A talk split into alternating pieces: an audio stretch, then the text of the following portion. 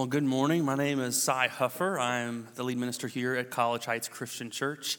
And man, we're excited that you have joined us today to worship Jesus, um, whether you've been here for 30 years or 30 minutes. It's great to have you here.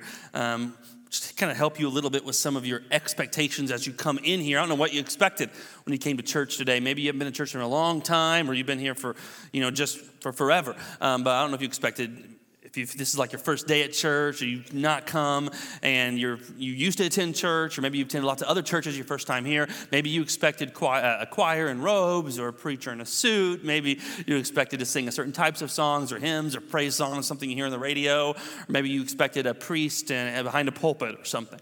Um, but this is here is just kind of my ask of you today. Whatever those expectations are, would you just kind of put them to the side today and just be here? In this moment and experience just the service for what it is, for the sermon for what it is, what's happening for what it is, and not comparing it to anything else because we believe this. This is who we are. We at College Heights, we're jacked up, messed up sinners like you, like me, and we want to be inclusive of everybody, no matter their skin color, the language you speak, how much is in your bank account, or who you vote for.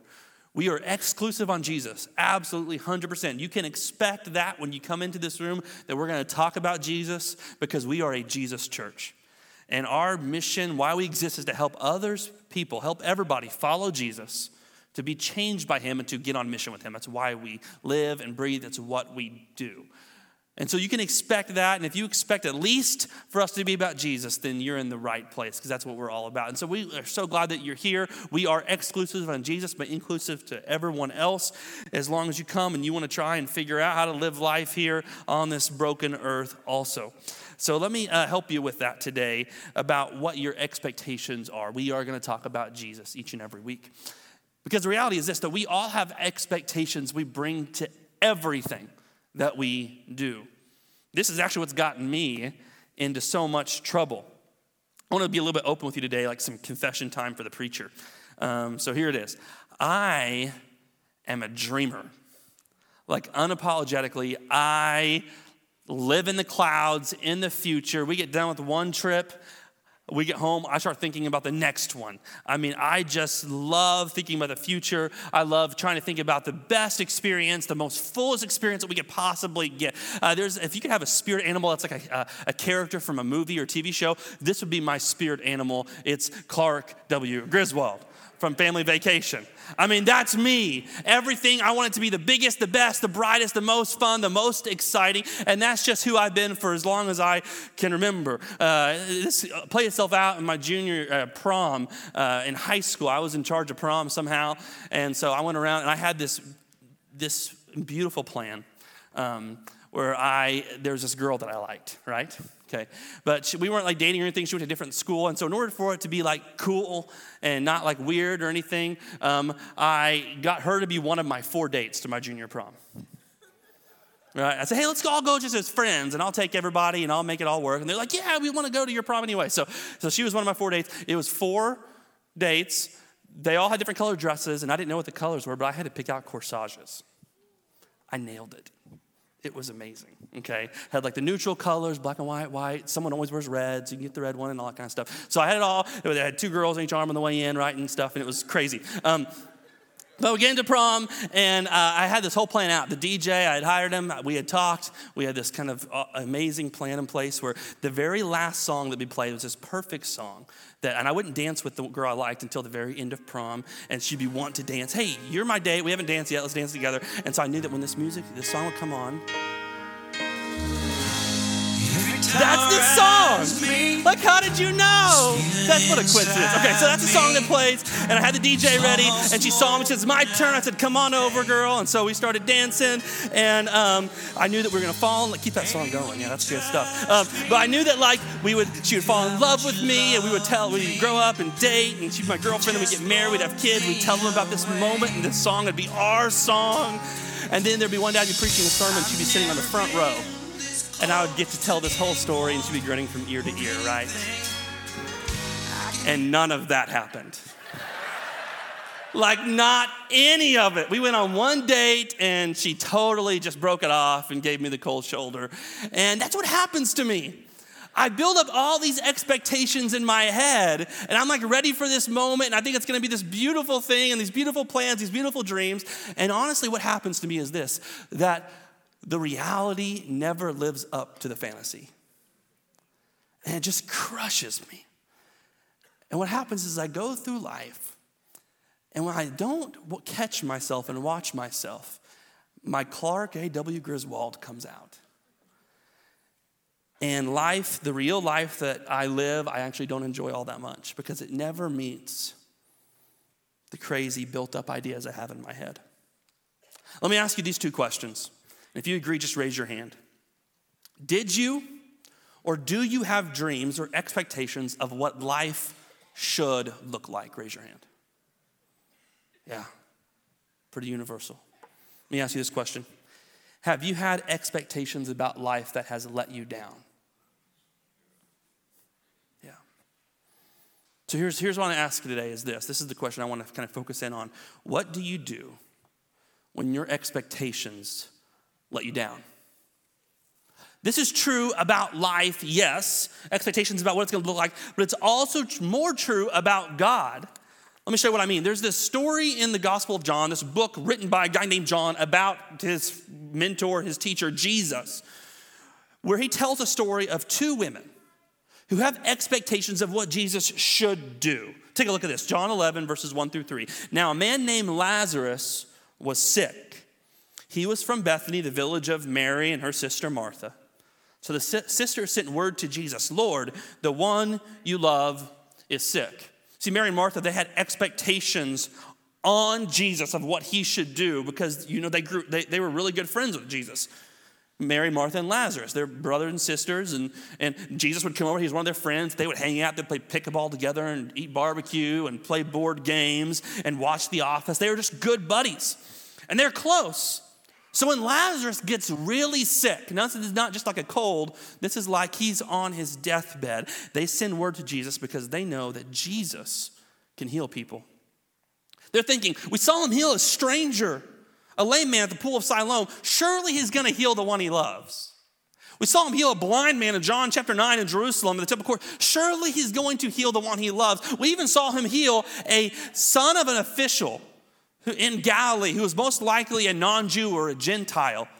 Like the, the other, that person, the other ethnicity we don't like. Surely Jesus, who healed that guy, surely he's going to heal the one he loves.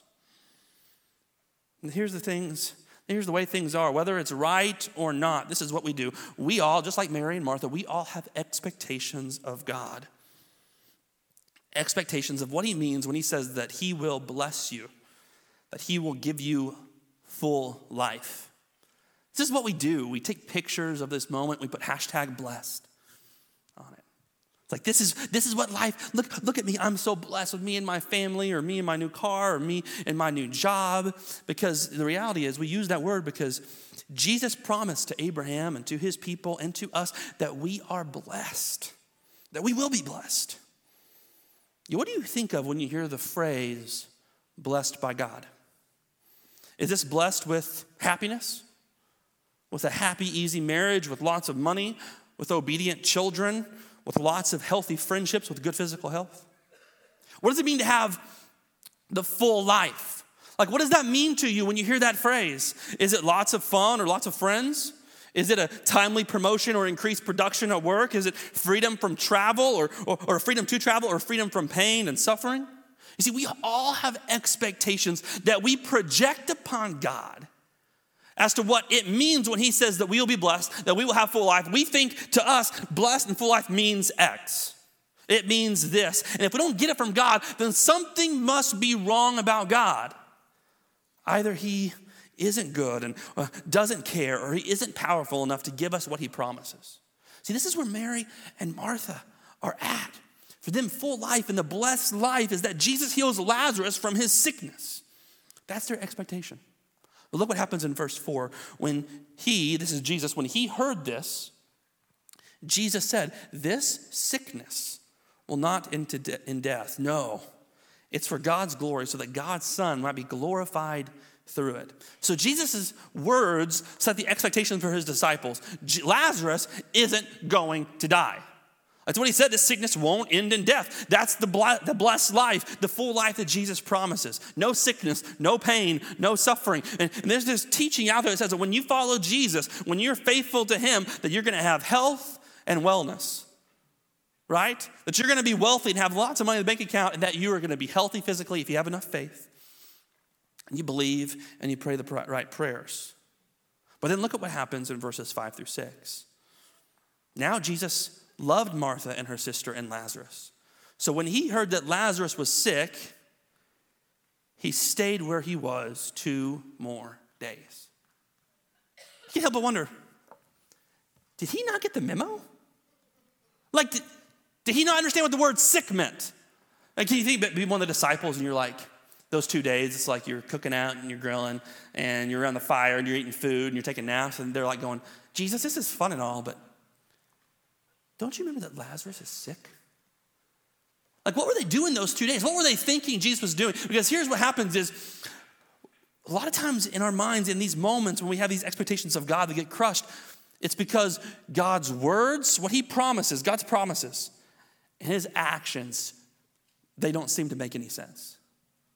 Like what he says and what he does in our minds are two totally different things than what we ever expected. Going to ask you it this way What do you do when God lets you down? Like, what do you do?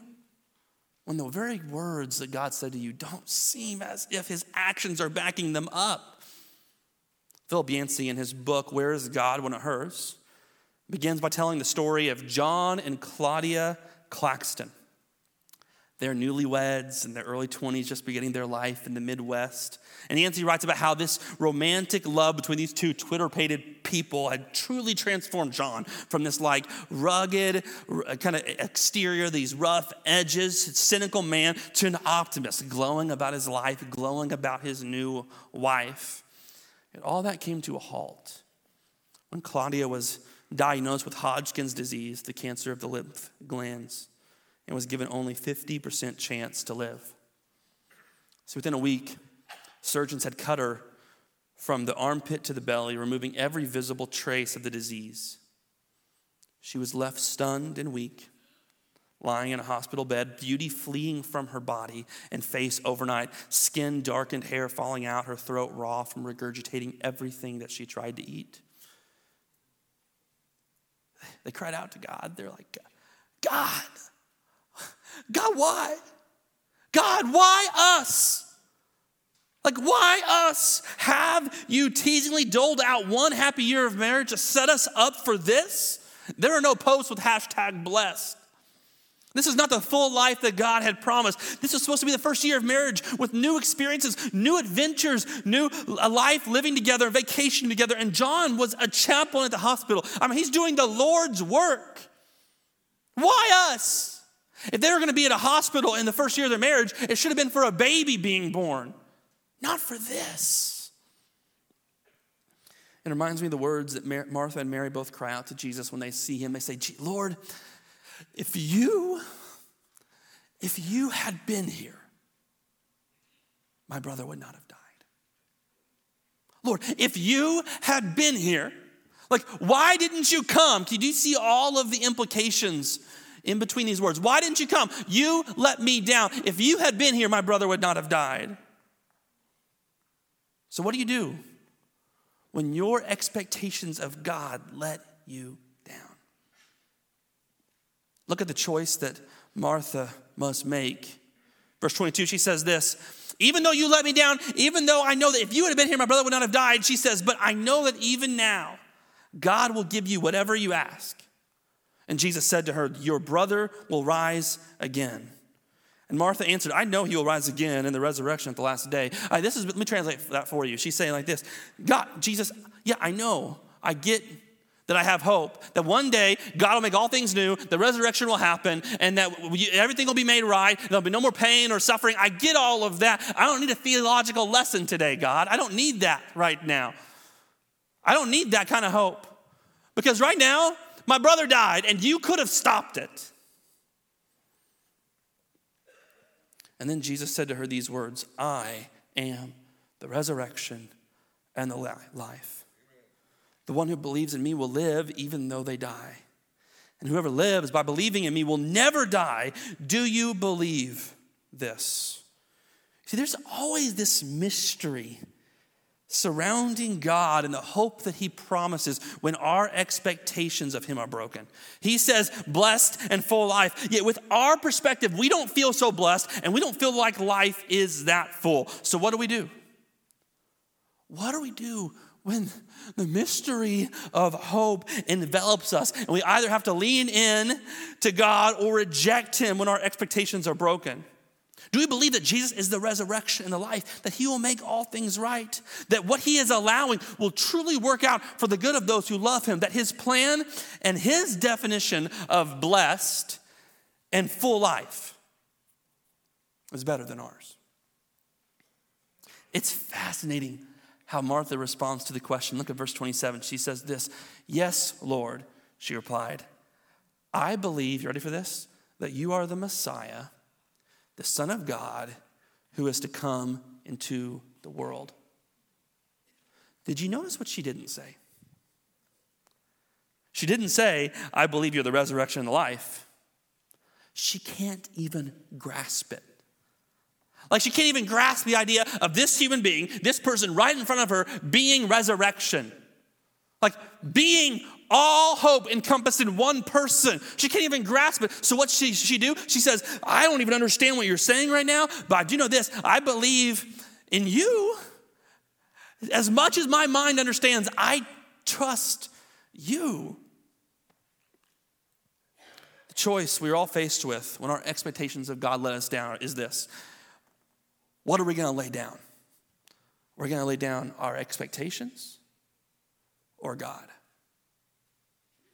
The Holocaust is one of the most atrocious things that ever happened in the modern world. Jews who were God's people, whom he called blessed, were gathered up throughout Europe, sent to concentration camps where they were tortured, gassed, and burned by the millions. And Elie Wiesel, in his memoir called Night, recounts the horrors of being one of the millions of Jews that were arrested and put in a concentration camp. It tells a story of being in a line with other Jews walking past the latest atrocity that the Nazis had committed against the people in the camp. Three people were hanging on these gallows, two adults dead. They just left their bodies up there as a statement. But then there was a third one who was a child who was not heavy enough to have died at this point. He said, That child, as we stood in line waiting, lingered between life and death for half an hour, face gasping for air, turning red.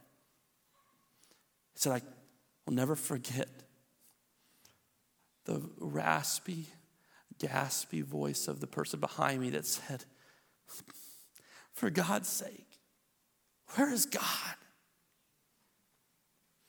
And he said, This within me, I heard a voice answer, Where is God? He's there. He's there hanging on the gallows, implying God is dead. What do you do when it feels like God lets you down? in the middle of the mystery of life, in the middle of death, of pain, of suffering, of hell on earth, how do you view God in the mysterious and horrendous now of suffering? You either reject him completely and you lay God down, hung on the gallows, or you lean in. Corrie ten Boom was also a victim of the Holocaust. Her family were Christians that had hid Jews in their house to keep them safe from the Nazis. And yet, when the Nazis found the, the Jews that they were hiding, they sent the Jews and Corrie ten Boom and her family to the concentration camps. She was the only one in her family, the only member to make it out alive, losing everything but her faith. And in her book called The Hiding Place, she says she was broken and burdened with what it meant to follow Christ in a literal hell on earth. There's this section of her book where she just wrestles about what does it mean to be a follower of Jesus. She says, What does it mean to have forgiveness of my enemies? As I'm watching the soldiers commit these atrocities against the other people in the camp, what do I do? How do I forgive them? Jesus, God, I need your power, your forgiveness to overflow out of me to these others. This is the choice. that in the midst of mystery of our broken relationships, broken expectations of God, this is the choice of what it means to live the full life, the blessed life. That when our expectations of God let us down, we don't lay God down. We lay our expectations down.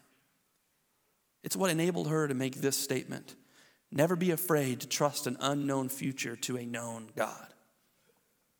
I know what you're thinking. I know what you're thinking. You're thinking, okay, seriously, preacher? Like, are you serious? How are we supposed to, in the midst of infertility, in the midst of divorce, in the midst of aging parents or wayward kids, in the midst of pain and depression and loneliness and suffering, how are we supposed to believe that Jesus is the resurrection? Like, what do you do when your expectations let you down? Or what did Mary and Martha do? What does that look like for them? You got to see how this scene unfolds. Martha goes in, she gets Mary, and Mary comes out to see Jesus. And all the mourners in the community of the Jews that were with Mary in the house, they go out to see Jesus too. And Mary says the exact same words verbatim to Jesus that Martha did Lord, if you had been here, my brother would not have died. She's saying, You let me down, God. You let me down. I expected to be blessed the full life, and you failed me. Then look at what happens in verses 33 and following. When Jesus saw her weeping, and the Jews who had come along with her also weeping, he was deeply moved in spirit and troubled. Where have you laid him? He asked. Come and see, Lord, they replied. Then came two words these two words that shock me every time I read them, that if I'm not careful, I blow right over them and I just ignore them and I just let them just flow by the wayside. I look at something else in the chapter. These two words, back to back, one whole verse Jesus wept. He wept. Even though he knew what he was getting ready to do. Because here's, here's the spoiler alert. If you've never read this story, if you don't know this story, here's the end of the story. It's this. I'm going to give it to you up front. Jesus raises Lazarus from the dead. He calls out to him, he says, Lazarus, come out. And he does, and they are reunited, and the family lives happily ever after. But that's not the point of the sermon. Uh, the point of the sermon is this that Jesus wept. Before he raised Lazarus from the dead, God in the flesh, knowing what he was going to do, in the end, saw the pain, the suffering of Mary and Martha, and he felt it in his gut. And it overwhelmed him. It tore him up inside, so much so that his emotions overtook him and he just blubbered and wept. He became a mess. It broke him, even though he knew the resurrection was coming. He felt their pain and he wept. He didn't give them answers. He didn't whisper and tap them on the shoulders and pull them aside. Hey, I'm going to raise them from the dead. It's going to be okay. No, he just wept. And he shared with them in their pain. In the midst of our pain, in our broken expectations, let's get real here for a moment. Let me ask you, let's just, let's just Take off the facade of religiosity and church, and let's just get real for a moment. In the midst of your pain, would some philosophical or theological answer as to why suffering exists in the world, would it make it hurt any less? Like, would it make the loss of a loved one or spouse or a friend or your depression or, or broken relationships, would it make it hurt any less? If you knew the reason why those things exist in the world? Rich Mullins, in his song Hard to Get, said it this way And I know you bore our sorrows, and I know you bore our pain. I know it would not hurt any less, even if it could be explained. And I know that I am only lashing out at the one who loves me most. And after I figure this somehow, all I really need to know is if you who live in eternity Hear the prayers of those of us who live in time. Here's what I came to say today it's this when your expectations let you down, you got to lay them down. When your expectations of God let you down, you have a choice whether I'm going to lay God down or my expectations down. You got to lay your expectations down. That's the only way that Carol made through it, what she went through in her life. Take a look at this story. One of God's greatest gifts is the gift of grandparenting. In 2002, our prayers and our expectations were realized. Our very first granddaughter, born on March 27th, Orion May Melton, to our daughter Crystal and her husband Andy. To say the least, we were overjoyed. God had been good to us. As a grandma, my prayer life took on a different dimension. Prayers for Orion, prayers for Andy and Crystal as they parented, prayers for myself on how to be a good grandma. Oh, what a joy. We celebrated Easter together that year, and it was many sweet memories. That Sunday after Easter, on April 7th, after 12 days of a healthy, seemingly healthy life, our sweet Orion went from her parents' arms to the arms of Jesus. Questions, disbelief, shock, expectations crushed. No first step, no first day of school, no graduation. Don't you care, God? You could have made her perfect. Did you fail us? Why allow our children to go through such pain? Our hearts were shattered. In my grief, I questioned God's goodness, His faithfulness, His joy, His peace. I think growing up, I had an understanding that if I prayed just the right way, God would always answer yes. So I had difficulty understanding God's thinking. One day, as I was studying, I wrote in my journal, God, I'm in this pit. You know, I'm in this pit. I don't have the strength to even reach up and grab your hand. Would you please come down and get me and carry me out? And he did exactly that. But before he carried me out, he sat with me he cried with me, and after a while, he did pull me out of that pit. I remember talking to Andy, my son in law, and the daddy to Orion. And as I was coming out of my depression, I told Andy, you know, until heaven's gates, if I don't get the answers until heaven's gates, I'm still going to follow him. And Andy, in the wisdom of a 22 year old, said, So what if you don't get answers at heaven's gates? and I said, It's not going to matter, is it? In my time of grief and questioning God, I realized that He doesn't need to give us every answer on this side of heaven.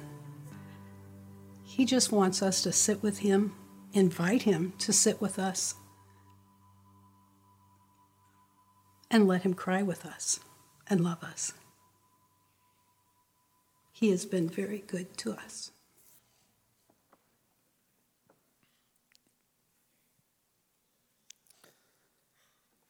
John Stott, um, in his book, The Cross of Christ, he probably said it better than I can say it. I could never myself believe in God except if it were for the cross. In the real world of pain, how can one worship a God who is immune to it? I have entered many Buddhist temples in different Asian countries and stood respectfully before the statue of Buddha. His legs crossed, arms folded, eyes closed, the ghost of a smile playing around his mouth, a remote look on his face detached from the agonies of this world. But each time after a while, I've had to turn away, and in imagination, I have turned instead to the lonely, twisted, tortured figure on the cross, nails through hands and feet, back lacerated limbs, rich brow bleeding from thorn pricks, mouth dry and intolerably thirsty, plunged in God forsaken darkness.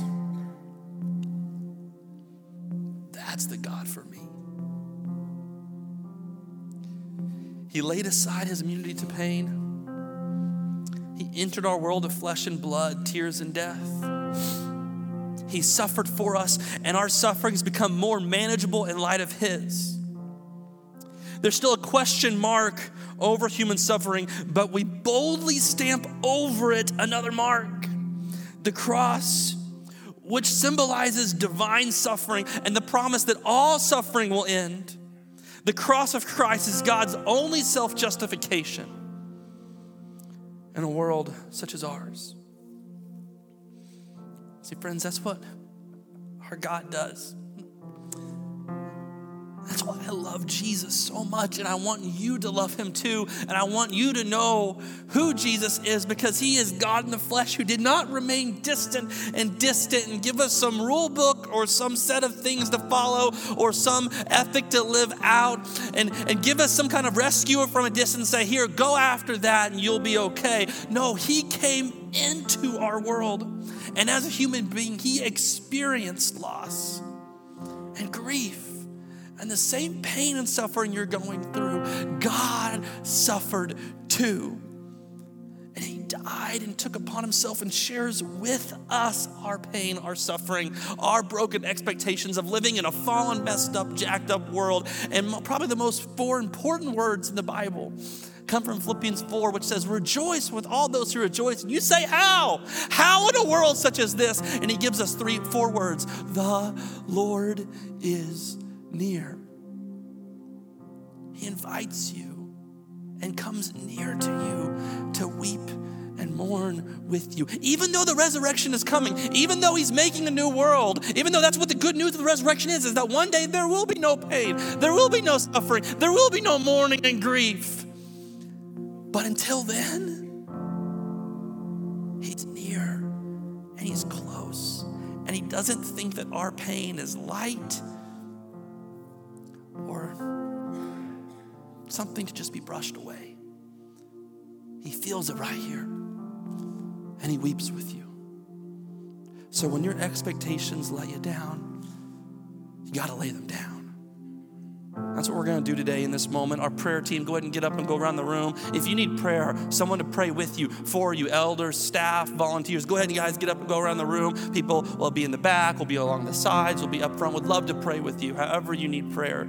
We have communion around and stations around the room. And so in the midst of your suffering, that big question mark doesn't go away. We boldly stamp over it the, the picture of the cross.